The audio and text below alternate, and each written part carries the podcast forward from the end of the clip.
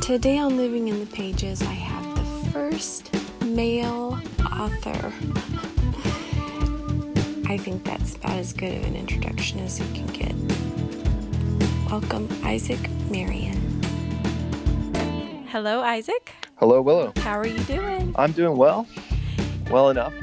My uh, stuffy little van here. Your van sounds very homey. Oh, yeah, very homey. So, you are the first man I have ever had on my podcast. Wow. So, we need to do huge fireworks That's here. dramatic. First man. Thank you for being the first man.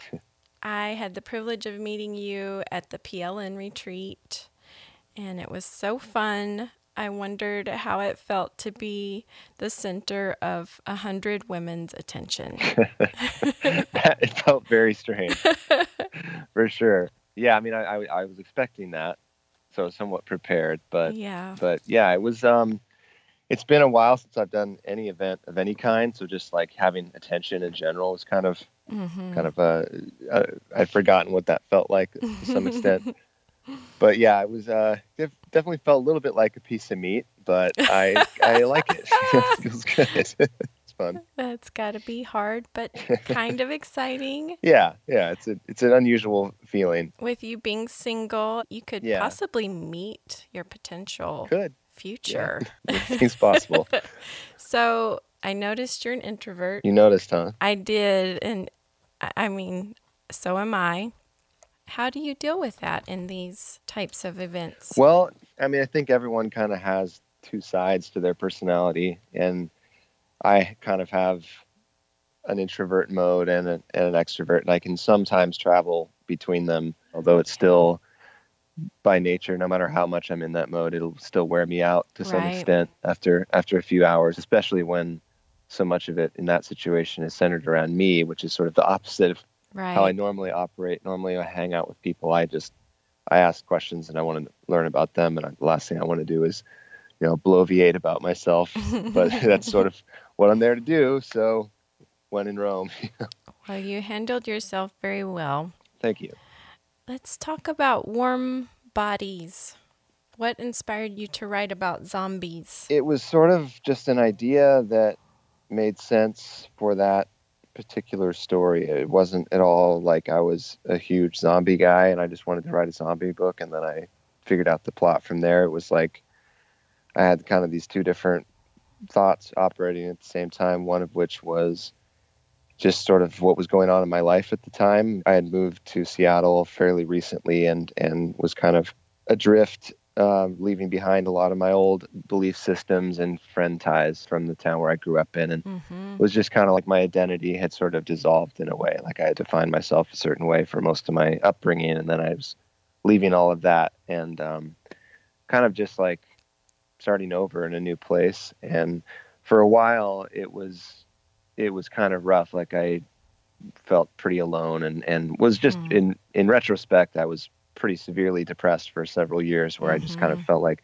on top of all that stuff I just said, I was also, you know, getting older and kind of feeling Right. that sensation of pulling away from from my youth and kind of the the feelings and and um, enthusiasm of youth. I could sort of feel it changing and not necessarily going away, but it felt different. And I was like, I don't I don't feel the things I used to feel. Everything is sort of dulled and and Mhm. just felt like something is something's very wrong and and and was sort of trying to process all of that stuff. And then I don't even remember how the idea crossed my path but I saw something to do with zombies and I kind of started thinking about like how come there's stories about pretty much every other mythological creature talking about you know Yeah. their perspective and what where they come from and everything. And, and like how come that no one's done this with zombies? It seems mm-hmm. like a very you know thematically ripe creature that has no memories or no identity it just goes through the motions and doesn't have any purpose you know hmm. doesn't really feel anything like it literally mm-hmm. can't feel. And so that seemed very relevant to me and i thought you know this would be kind of a an interesting way to explore that feeling without it being just me talking about being sad all Right. the time. It would be a slightly more fun way of exploring a very dark topic.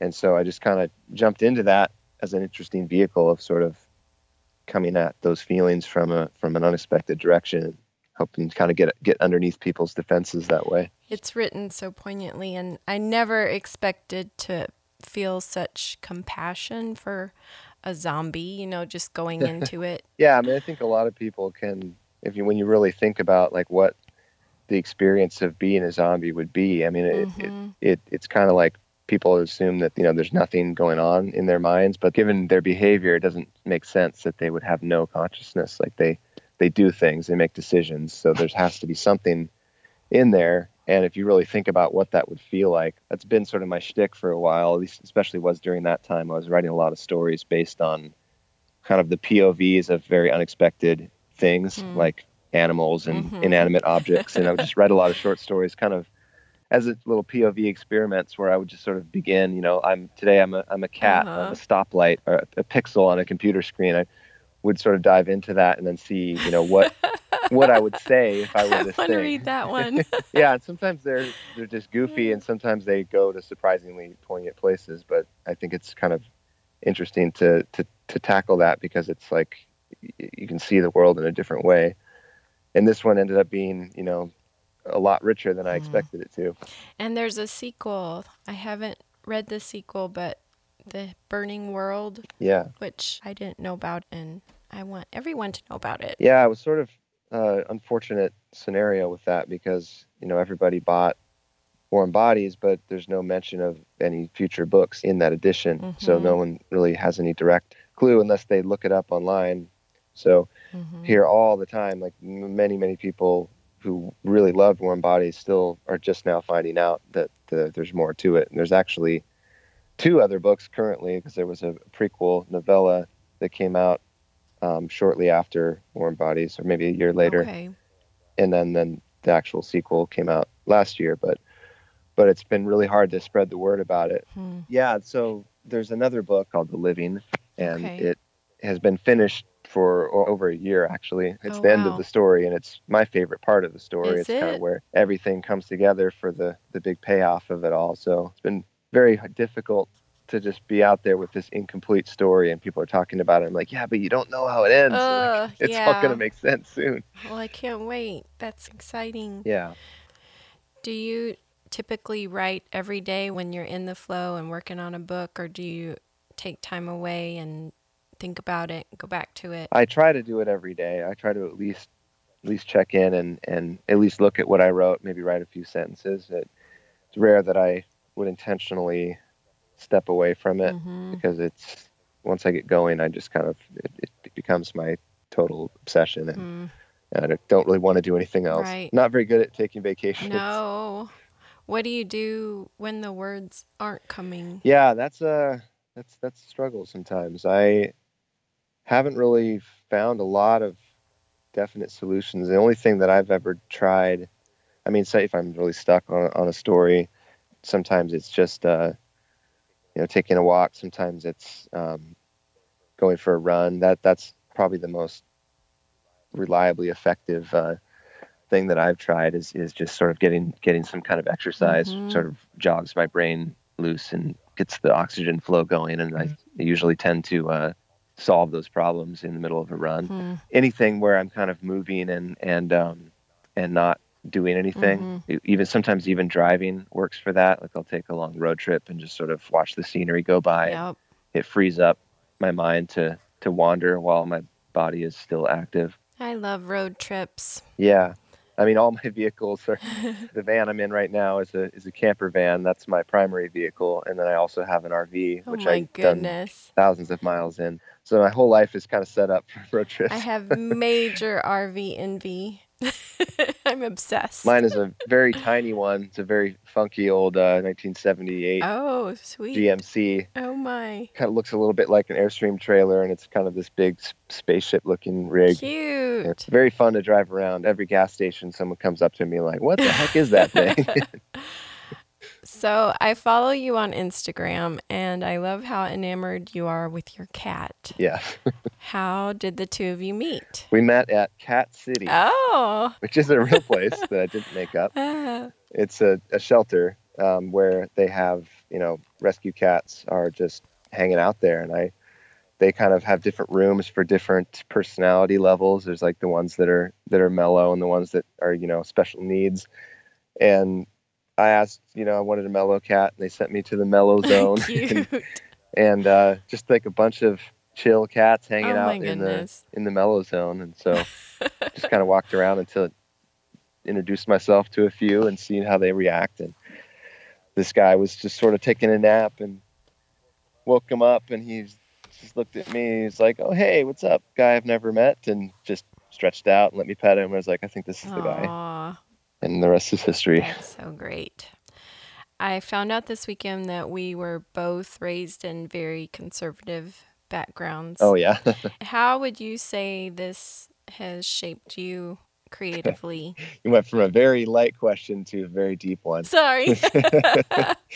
Um, cats and the entire philosophy of my life. That's how I roll, Isaac. That's how I roll. Yeah, I like it. Well, it definitely had an effect. I mean, shaped my whole personality basically. But as far as like the kinds of stuff that I that I write about and the way that I see the world in in in that sense, I mean, it basically I was raised with the idea that you know nothing we're doing on earth really matters. I mean, because my my upbringing was very conservative, Mhm. but but also very religiously conservative. Mhm. So it was kind of this mixture of the politics were conservative as well, but more importantly to me was was the it's kind of just the worldview in general, which in that particular form of conservatism, I can't speak for the whole spectrum, but it's very um, like Mhm. isolationist and kind of like it's just you know me and mine my family and and god Mhm. and you know everyone else can can go to hell and probably will go to hell and so it's like growing up with that it was deeply ingrained in me kind of like this that we're basically just here to kill time until god you know pulls the plug on the world and resets everything Mhm. which never I never understood how people find that to be a a, a hopeful or inspiring worldview because I you know would ask people like why are we here What like is our purpose you here? say that it's you know to serve God or whatever but like what what is the point of this life if we're not trying to build anything Mhm. you know if nothing we do is permanent we can't actually improve the world if it's all just going to get worse and worse and then it's all going to burn down like what is the point and I never really got a satisfactory answer for that, and it, I found it to be pretty depressing. It just sort of this very bleak, apocalyptic worldview where um, it's basically just a, a slide into oblivion, and there's nothing you can do about it. And I'm like, okay, then what are we working for? Like, there's no point in, you know, taking care of the planet or trying to, you know, improve society in any way because it, it's it's all preordained to fail. And I, Mm. so I struggled with that for a long time, and that was actually a big part of of what became Warm Bodies is that I had kind of this finally finally had a sort of epiphany about all that stuff and realizing how toxic that that worldview had been for me and kind of found another way to look at it that did allow for making a difference in the world and for you know having hope basically the Mhm. idea that we humans are not garbage like that we do have good in us and that we can do good things if we try and that was like totally foreign concept to my worldview because Hmm. I, I was brought up that like we are just corrupt from the ground up and there's nothing that we can do that's good unless god you know does it for us and so changing that idea was like very inspiring to me because suddenly i felt like there is something that we can do we can work toward a better future we can try to improve our world like from the inside out and it doesn't have to end like that like there can be a, a better future so Yeah. huge change in my life. I don't know what I would have been writing if I had stayed with that mentality because there's just not a lot of hope in that to me. I'm so curious. Do you feel like you've been kind of a late bloomer as a result? In a lot of ways, yeah. The way that I was brought up is very unconventional. I mean, I, I was basically raised in the forest. Like, I was homeschooled, some of it. And when I wasn't homeschooled, I was in very, very tiny Christian schools with like 12 people in my class. So, like, the social aspect was very strange and kind of limited. And I just didn't have much exposure to, you know, as we called it, the world, Mhm. sort of put it in quotes because it didn't mean the world, it meant, you know, them. There's us Mhm. in the kingdom of God and there's them. So, you know, I didn't really get exposed to pop culture or, you know, history or just a lot of stuff was sort of hidden for me because it was, you know, it was evil. It was Right. the stuff of the world. And so, in some ways, you know, I had a lot of catching up to do. Like the schools I went to, I never read any of the classics because they were all of the world. and so I come out of high school and stuff that most people, you know, had classes about. I had to pick up and read in my spare time. So yeah, like in some ways, culturally, it felt took me a while to to catch up, and then Right. mentally, I think not so much though. I think spending a lot of time alone, in in some ways, it can make you more mature yeah. because you're not as focused on having good times and. It, it's kind of a toss up. Like I think it has the possibility to deepen your your mind in some ways, but then as far as your interactions with people, you lag behind a bit in that. So, yeah, like a lot of milestones that people have in life came much later for me, Mm. but they they came eventually, and You I've, were ready. I've made uh, I've caught up. Yeah, Well, thanks for talking about it because it is a weighty topic, but I feel so much that it has shaped you yeah, in every way. I mean, I don't know you well, but I feel it the same for myself. And so I saw it in you and could relate so much. yeah. It's a strange experience, and I, I mean, it feels kind of like a unique and, and lonely experience. But then I meet people all the time Mhm. that, that came from that same background, and so it's kind of this hidden norm Mhm. that that most people don't know about. Uh, well, let's shift back to light. Okay. I don't mind going deep. No, I I like I it keep too. the topics paragraph size. oh, it's good. I do a fast five every time where I ask random questions and you just answer off the top of your head. I'm really bad at these. I'll tell you that up front. It's okay. we'll see. You can totally suck and it will be okay. if it if it's a lot of what's your favorite questions, I'm gonna totally bomb and, and Oh, stall because I can no. I'm terrible at picking favorites. Well, okay, we're in trouble then. Okay. Instead of saying favorite, I will say, what do you like? Okay. So, what would be a date night that you would enjoy? Uh, it depends on where we're at in the in the process, I think. But like a basic early date, pretty simple for me. Just go get a drink and get to know each other a little. Mhm. Later in the relationship, you know, might get a little a little weirder. Go, a little weirder. go somewhere, go to parks or something. I'm I don't go that creative all with dates really, honestly. I for me it's more about like what happens between the people, like Yeah. talking. So the activity is less important to me than just like finding a place where we can communicate and get to know each other. Good answer. Good answer. What's the last book you read and loved? Hmm. I've been on kind of a dry streak lately. Really? I've been uh, I had a lot of books that I read and did not love. The last one that I guess I would say I read and at least liked a lot was Annihilation Mm. by Jeff Vandermeer. Okay. Um, that one was particularly interesting to me because it was uh, really successful, and I don't understand how because it's so strange. Like it doesn't really have a narrative. It doesn't have any of the traditional uh, dramatic beats. Really, Yeah. it's sort of just like a meandering stream of consciousness in, into very alien territory, and yet somehow you know it's sold in airports. It was a bestseller, and I'm like, that's encouraging. Like Yeah. if something that weird and and offbeat can can be a hit, that gives me hope. I just did that same thing last night because I was I picked up a book from the airport that's a bestseller and I I mean 10 chapters in I'm still shaking my head like how has this happened? Yeah. I don't get it. I don't get it and I'm instead of being encouraged I get foul. Oh well, there's the other kind too. Yeah, where it's just bad and and then you wonder how. But in this case, it's more like It gives you hope. it's good to see that the public is occasionally capable of getting excited about something that isn't formulaic. yeah, that's true. Okay, cake or pie? Uh, definitely pie. I can, Okay. That's an easy one. Though though I do love a few cakes, but but you know the fruit, the the the, the brown sugar crumbles and all that stuff Mm. hard to beat. Cake is pretty tough to make uh, to make extraordinary. It's kind of you know cake is cake. Okay, what I won't say favorite, but vacation spot. well, first of all, I think like I mentioned, I'm really bad at vacationing in general. Yes.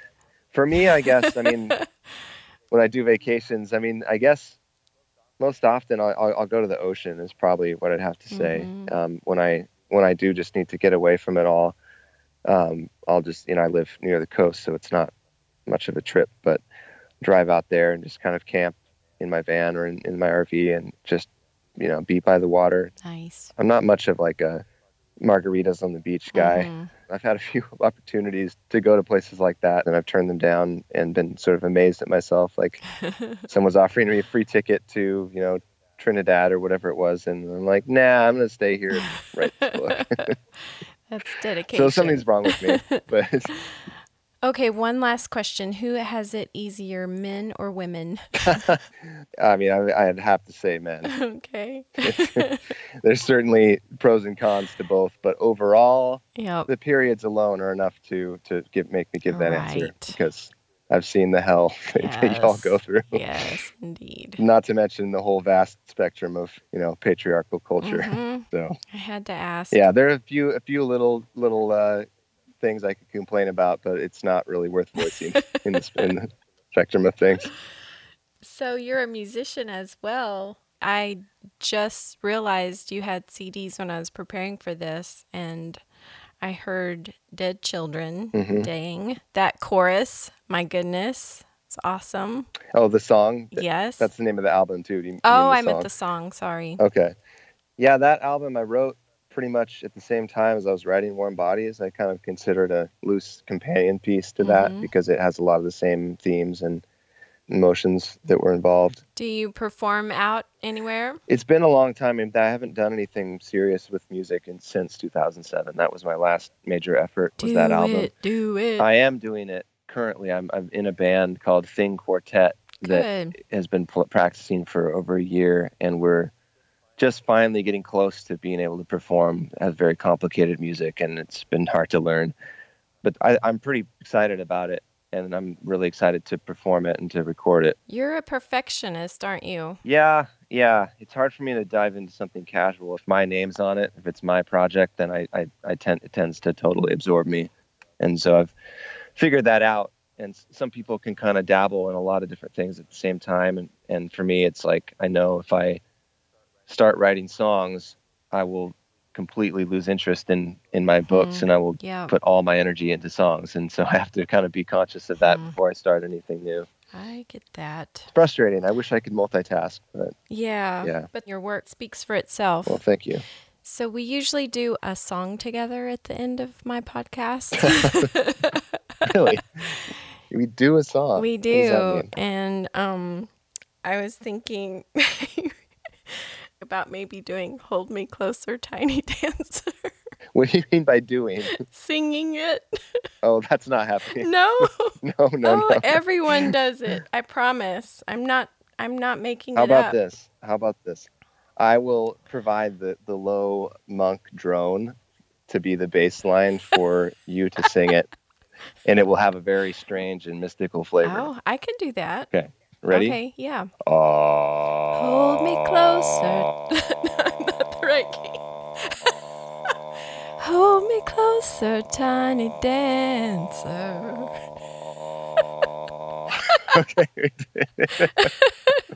okay. How was that, that? was excellent. If I could have not laughed, it would have been better. But uh, you got you got the line out. Close enough. Uh, well, thank you so much for doing this today. No problem. Best of luck and have a wonderful day. You too. Bye. Bye.